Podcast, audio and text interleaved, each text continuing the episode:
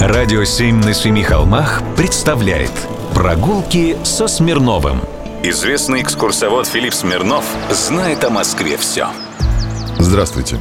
То место, куда я вас сегодня зову, всегда было культовым московским местом. Тут любил гулять Пушкин со своей женой. А очарование здешнего пейзажа вдохновило Тургенева на написание повести «Первая любовь». Мы сюда обязательно придем, но сразу после самоизоляции. Это один из старейших московских парков. Не скучно. Вот, например, охотничий домик расположен в верховьях глубокого оврага под названием Андреевский. В 18 столетии он относился к загородному ансамблю «Нескучная дача», который принадлежал Никите Юрьевичу Трубецкому. С дворцом князя, оранжереей, птичником, гостевым домом, различными объектами парковой архитектуры. Создание того комплекса связывают с именем знаменитого архитектора 18 века Ухтомского – Охотничий домик первоначально представлял собой открытый парковый павильон, предназначенный исключительно для созерцания диких картин природы и чудесных видов на Андреевскую Слободу и Андреевский монастырь.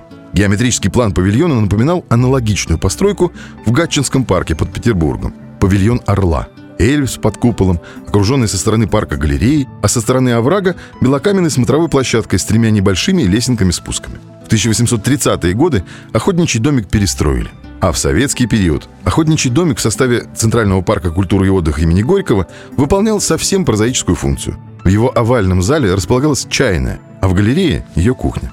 К 1970 годам здание пришло в категорический упадок, и по решению московских городских властей дирекция парка Горького в 1979 году заключила договор на проведение проектно-исследовательских и реставрационных работ с Институтом спецпроект реставрации.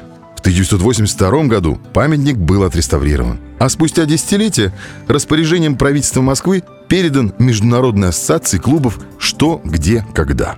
Для чего? Для съемок популярной одноименной телепрограммы. Что происходит и до сих пор. Ценность последней научной реставрации, которая завершилась в 2013 году, в том, что скрупулезно восстановлены фасады и все элементы охотничьего домика на период 1830-х годов – ровно таким, каким бы вы видели Пушкин и Тургенев.